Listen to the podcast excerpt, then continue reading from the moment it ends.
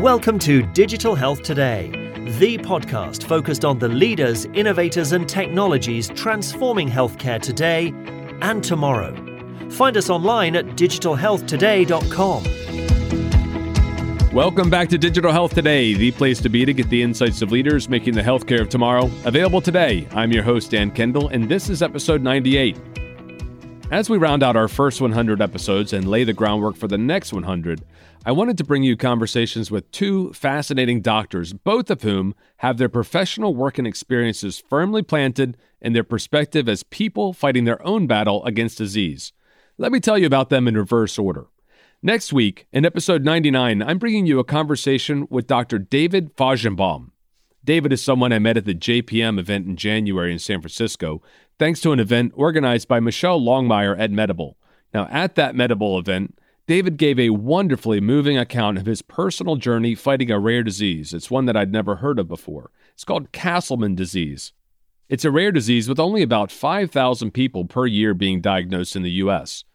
David is the author of a book entitled Chasing My Cure, and he's the founder of the Castleman Disease Collaborative Network. That's cdcn.org. In episode 99, he shares his story as he's fought back not once, not twice, but five times from the brink of death. He shares the lessons he's learned while chasing his own cure and the new collaborative approach he's using to recruit world class researchers to tackle big research questions. He also shares some of the life lessons that he's learned along the way. It was a really moving conversation, and I hope you'll subscribe to this podcast and tune in to episode 99. Before that, in this episode, number 98, we have a conversation with another medical doctor and another fascinating human being. She's using her own experience with type 1 diabetes to help millions of people experience better care while we're searching for a cure.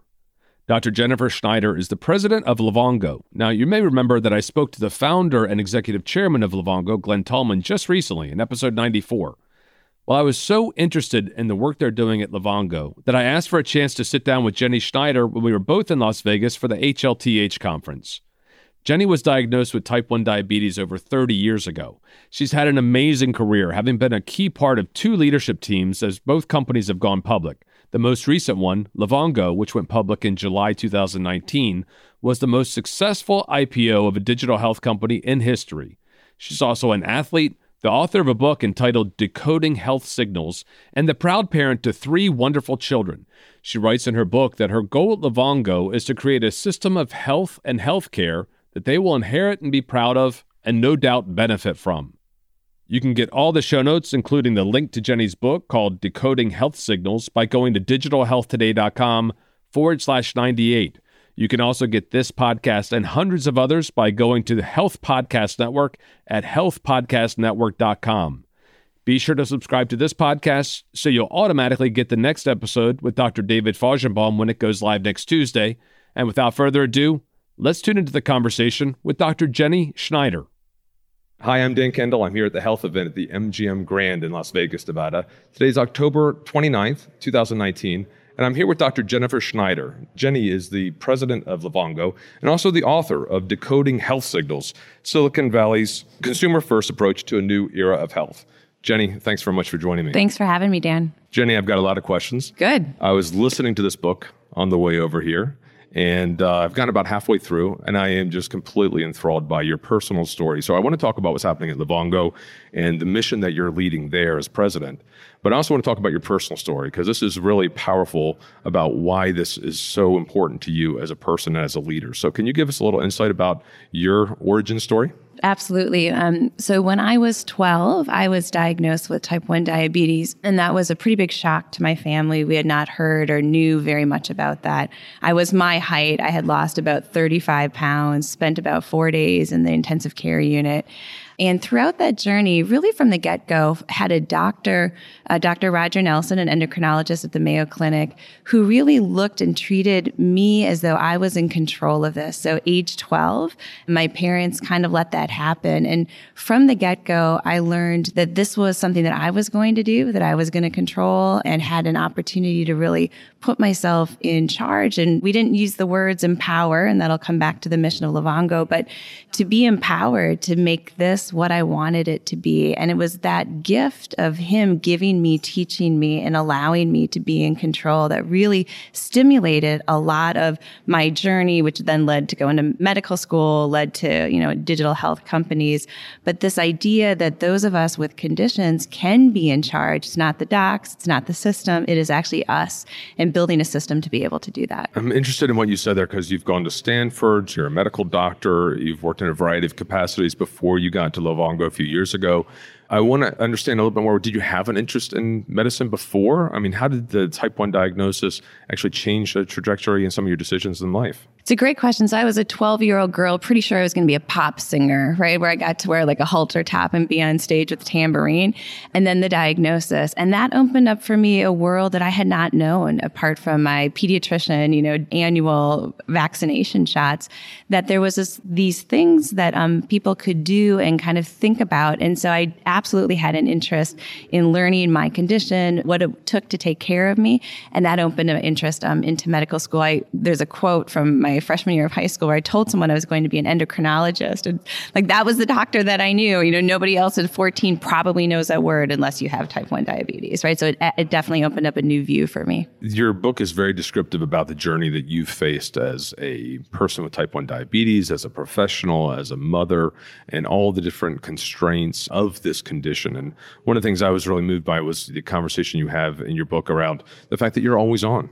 This is a constant companion with all of your decisions. Can you give us some insight about what it's like to have type 1 diabetes in that capacity in terms of the the stamina and the fatigue that it can cause in terms of dealing with it as a person?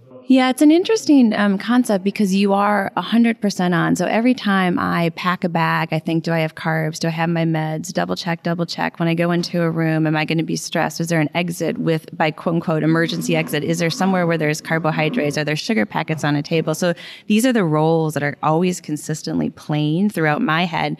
And for those of us with type 1 diabetes, throughout our heads, like what's the escape route if I get low, right? And that said, you, you can't really take a day off However, it also then becomes the norm. I don't know a day. I can't really recall what it was like before January 12th when I was diagnosed, when I didn't have to think about this. It now becomes the norm. There are moments of frustration that I can't do things that other people can do, but I also don't know what that's like anymore. And so I kind of project forward to, because I do believe there's going to be a cure. I do believe I'm going to see a cure during my lifetime.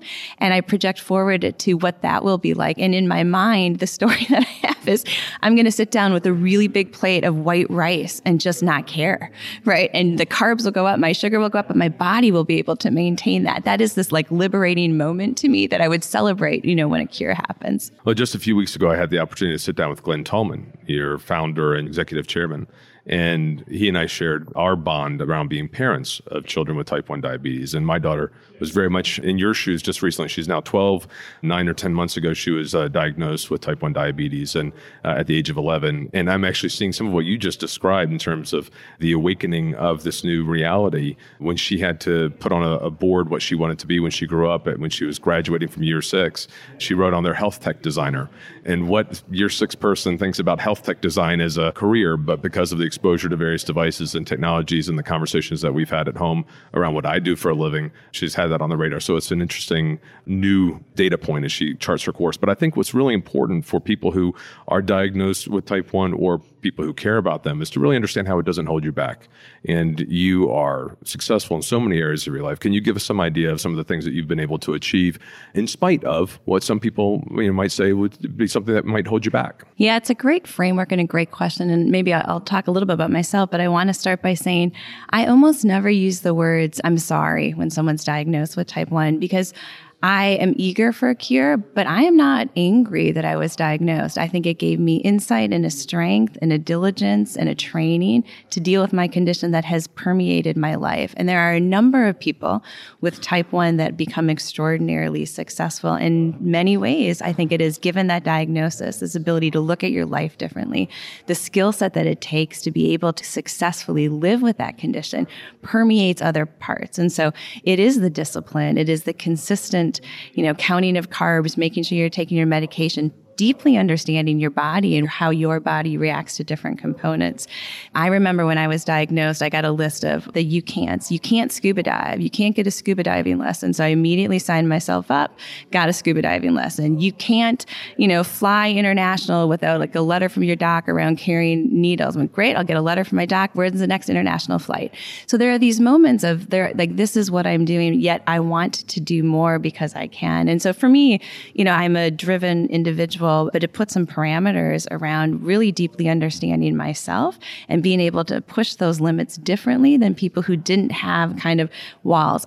I am someone who likes to redesign or design within an existing house rather than build a house de novo. When you have an existing house, you know where the walls are and you can creatively think about going around those. And that's a real freedom, right? To have some certain stability around that and figure out how you can maneuver. Brilliant. And you gave the example in your book about a water balloon. Can you explain that yeah. analogy? And I said it is very much living with diabetes is like holding a water balloon where you're squeezed in one direction and you get to expand into different areas in different directions. And if you're not squeezed at all, you don't expand into those different areas in different directions. So again, these quote unquote misfortunes are really opportunities in life to see things differently through different lenses, appreciate things and build on the strengths that you you realize in your character by going through so many difficult things. And you also mentioned in your book about how once you're aware of the scale of the problem, you can't help but be part of the solution. So when did you really realize that this was going to be a career path for you? And let's talk about, you know, when you joined Livongo, what was your attraction there about the impact you wanted to make? So I would say first and foremost, I was diagnosed with diabetes. I got really interested in healthcare because of that exposure. I went to medical school and I went to Hopkins Medical School. I told them I wanted to be an endocrinologist because that's all I knew. I got there and I skipped the week where they went over complications for people with diabetes. I couldn't stand to look at all the kidney failures, all the eyes, all the amputations because that was me and had this desire to understand healthcare, but not diabetes. That was a little too personal to come at it. For me, the ability to join Livongo was driven by my experience as someone with diabetes, my profession as a physician, and that tension between I would I would recommend, make suggestions, prompt people who had diabetes that were my patients, and then I'd go see my doctor and understanding a little bit of that disconnect that I as the doctor felt like I was in charge to make somebody do something, and I as the patient knew that it's just me doing it on the outside, independent of what my great doctor was telling me that I'd see him. I have a, a male doctor, you know, every so often. So what I loved about Livongo is that for the first time, the technology in diabetes care has allowed us to collect data that's novel and makes collection of data very easy. And that we could use that data to transform the experience for those of us living with the condition to make our lives easier, simpler, more recommendations and nudges all the time, rather than putting the doc at the center and asking the quote unquote the healthcare system or the doc to be in control. And so I loved this concept across chronic conditions. I have diabetes since joining Livongo. It's probably the first time I've been very open about my diagnosis. Many people didn't know, even when I joined Livongo. It's been a personal, private journey. And so for me, diabetes is interesting, but it's broader than diabetes. It is chronic condition management to be able to do that and nudge people along the way. Yeah, I told my daughter when she was newly diagnosed in the hospital that she has diabetes diabetes doesn't have her and that she can make some of the decisions. And I should also point out you're a triathlete, right? You're very active, you, you compete, and uh, you perform at a very high level. So things like that that typically would be difficult to manage with something that's driving your bloods low and you can't regulate very well that's something you've still been able to accommodate for, right? Yeah, that is right. I did. I've done one Ironman. I did an Ironman a couple years ago as a bucket list thing for me when I hit 40. But I've been running marathons my whole life. I ran Division One, and I think that there's again this element. It's harder to do that because I have to look at insulin, I have to look at carbs, I have to look at exercise.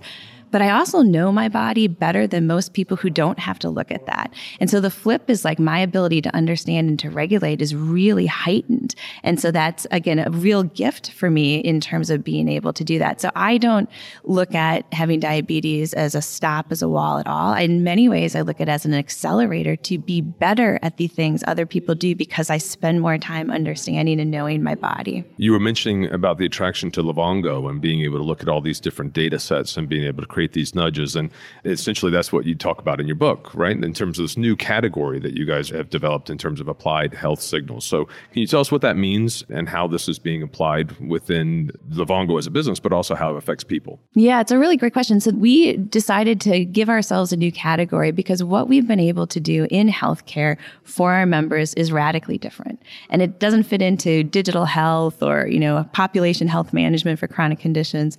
We flipped the whole paradigm. If you think about other industries, if you think about Google, Google created a new category around content, Amazon around commerce, Facebook around community, and we're doing that for care and healthcare.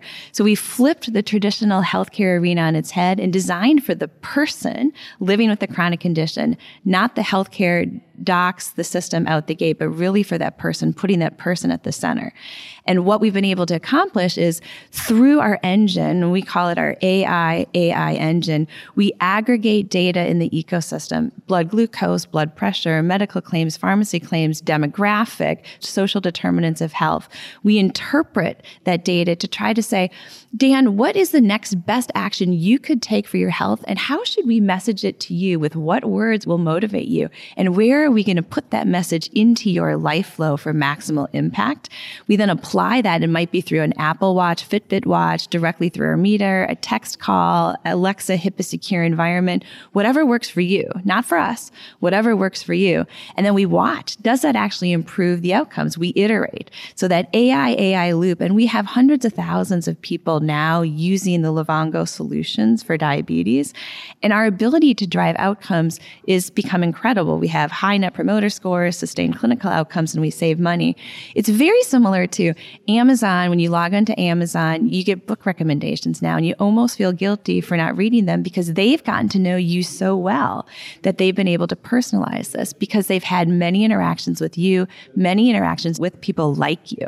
And so we're leveraging that data for the first time in healthcare to manage chronic conditions and giving it back to the consumer. We're betting that people with the chronic condition can and want their lives to be better, and we're doing it to make their lives simpler. So that's the category and description of how that's come about. I love how all of this is coming together in terms of the consumer experience that we're beginning to adapt to having these Alexa voice activated devices in our homes. We've obviously globally really had a huge uptake in smartphones and now smart watches, and we're accustomed to having all these interfaces, and all of that's really enabling the sort of solutions that you're working on. I've been involved in healthcare for 20 years, and I've been at meetings where we've talked about this as a dream, and, and I wasn't even sure if it would be something that came into reality, you know, during my career or lifetime. So I'm really pleased to see that you guys are pulling all this together. How do you manage all of these different technologies? These are a lot of different pieces that you're bringing together. I want to understand a little bit more about how you really put that patient experience first. How do you run your meetings? What's sort of the culture? What, what are some of the ingredients that, as an organization, you bring together to really keep that focus on the consumer, on the user, as such a high priority? Yeah, so there's a number of ways that we do that. We have our internal value system. We call them Propel. The first P is for people, and that's putting our members first. We have a corporate objectives and key results. One of our biggest objectives is net promoter score for our members. We have all of the people within our company make member calls every month. So we have episodes where a member may move off the service and every member, every employee is given a list of, you know, two to three or five people to then call to have a conversation with them. That keeps the connection very real to the end user. Every time we have a town hall, we do this once a month. We start with a member story. Weekly Propel newsletters that go out always focus on a unique member, what their journey has been like. And a third of us within the company has diabetes and another third have somebody in their family. So we are absolutely mission driven. We believe that it is the experience that we're giving our members. If we do that experience well, the rest of the business will fall in line. That is our number one objective. And we talk about it. It is one of the most consistent components. If you were to walk into our office and ask people what we care about the most, they'd be able to tell you member experience. They'd also, most people, probably all, hopefully all would be able to tell you what our mission statement is, which is empowering people with chronic conditions to live better and healthier lives. Not helping. We're not doing anything for diabetics or hypertensive. We are empowering people. And that's fundamental to who we are. And it's very much the core of what we're doing. I love that you're focusing on the people aspect of it because, again, in your book, you talk about the fact that we're imperfect, right? You gave a very powerful story about your experience having been diagnosed at a young age, being very responsible with managing your condition, also being a mother of, I think it was your third child, and working professionally as well, and an incident you had one evening which didn't go very well for you, but you are imperfect, uh, like we all are. So, can you explain a little bit about that story that night? I can. So, I had three kids in three years. No, no twins or triplets. There's three individuals, three singletons uh, in three years. And I was working at a company called Castlight Health, and I had returned to work, and we had decided to take the company public. So, I'm you know, of a two year old, a one year old, and I'm nursing our youngest. And I was just tired. And I wear a continuous glucose monitor and an insulin pump. And I just decided to turn off all of my alarms because I wanted to get some sleep. And I woke up and I was surrounded by paramedics. My husband had seen me, you know, in a pile of sweat and called 911. And they came and they asked me to move my arms and legs and I couldn't. They asked me questions and I couldn't get words out. And I thought for a horrible moment I had had a stroke. They gave me, it's called an amp of D50. It's a big shot of sugar. And of course, my blood sugar came up and I was okay. But the kicker in all of that is that all of this data was being recorded on my continuous glucose monitor, that my blood glucose level was undetectable. I had turned off my alarm because, again, talking about you can't take a time off, but I wanted to try to get some sleep. And I did, not quite the sleep that I wanted. And so this idea that we could leverage data in the ecosystem and do better than what we had. So the technology capabilities were there, yet there's a lot of other components that need to exist with just the technology to leverage that data, including, you know, alert responses, including nudging and behavior and encouragement to the individual with that data. So that was the a real moment for me as I started to think about what Livongo was going to do. I didn't know Livongo at that time time. But this concept of leveraging data in the ecosystem to empower people above and beyond what the technology capabilities are was one that really stuck for me. Yeah, it was a powerful story, and, and it just breaks it down to the importance of what you're doing because you're constantly managing this condition, and all you did was you wanted a good night's sleep it's great to have that personal experience about what people are going through in their lives. Now, you mentioned that you took a company public at Castlight. You were there when that happened, and now you've been at the helm of Livongo as that IPO happened over the summer, July 2019. It was the largest digital health IPO in history. First of all, congratulations mm, thank on, you. on that great result. And secondly, why do you think so many organizations and people in the industry were keeping an eye on that performance? So I think that this idea that technology has not yet revolutionized healthcare is very real. And there's a world that the market believes it's coming. The work that Livongo has done and continues to do shows that we are leveraging technology capabilities, data science capabilities, and creating a brand new consumer centric experience. We talked about that being done in commerce and content and community, but we're doing that in healthcare. And the market receptivity through that IPO process resonated. Again, the market is ready. There is a belief that this is what needs to happen and is what is happening. There's a lot of companies that are following suit that we love. There's a great ecosystem of very smart young entrepreneurs, older entrepreneurs, and it's not an age discrimination, people establishing within healthcare a radically different experience following the wake of some of the other industries. Healthcare is hard. It's probably harder than some of the others because of the regulation that surrounds healthcare, but it's coming and it's here. And so I think there's a lot of excitement in watching Livongo go through the IPO process as a marker that the world is now truly understanding that the intersections of healthcare and technology have crossed. It's not tech investors, it's not healthcare investors, there's healthcare technology. And that in and of itself is a new sector. You mentioned in the book about the three C's C's. Can you explain to us about what the three C's are and how you combat them? Yes. So confusion, complexity, and cost, right? And so there's this idea in healthcare that if you just give people more, that it's going to make it better. If there's more devices, more medications, more doctors, it's this myth of more. And really what that does is it creates more confusion, more complexity, and increases cost. And so rather than more, we try to give people less less to do. The name of Livongo is Live on the Go. And when we surveyed people with diabetes, they say, look, I don't need new diabetes things. I just want to live my life. Can you just make it easier to live my life? Take away the complexity, take away the confusion, take away the cost, and just let me live on the go. And so that is the, you know, as we go in, in our applied health signal category, our guiding principle is member experience. We're not asking people to do new and more things. People with diabetes already have to do a lot. We're trying to take things away from them and make their life simpler. So things such as for our members, they don't get charged a copay for their blood glucose strips. They get free and unlimited strips, right? If you are somebody with diabetes, you understand what a pain that truly is and what a barrier that is for so many people who run out of strips mid month. Their doctor may ask them to check more often, but their insurance company doesn't reimburse. The strips are expensive. They're on high deductible plans. It is a very real thing. And so these ideas around giving people the ability to do things easier is really the concept to take away that confusion and complexity, which will then drive down the cost. Is there anything else that you'd like to share with the audience that I haven't asked you about specifically? Of course, I always like to speak. Um, I would just like to say that I couldn't be more excited as um, a physician, as a patient, as a mom, as a healthcare executive, as to where we are in healthcare. And I think the speed of change is we're on that you know asymptote curve going up. That it is really an exciting place to be for all different dimensions of our lives. And I am eager to see where we as a company, but maybe even broader, we as a healthcare ecosystem drive healthcare within the next two to five years. And I think we'll be incredibly proud as a collective we involved in healthcare as we work to make experience and put people at the center and really understand how that works for people. I couldn't be more excited to be part of the movement and couldn't be more prouder of my colleagues, my friends, and the broader healthcare ecosystem. Well, it's been an exciting journey to watch. I can only imagine what it'd be like to be a part of the team and the organization that's bringing that together. So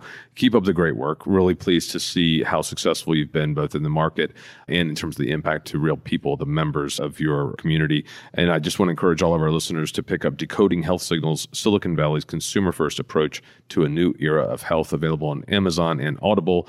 And people should go check it out. And also Glenn Tullman's book, which the name is escaping me. Can you remind me the name of Glenn's book? On our terms, the empowered consumer. Yeah, great book as well. I started listening to that, but after I started listening to yours, so I'll, I'll, get through both of those.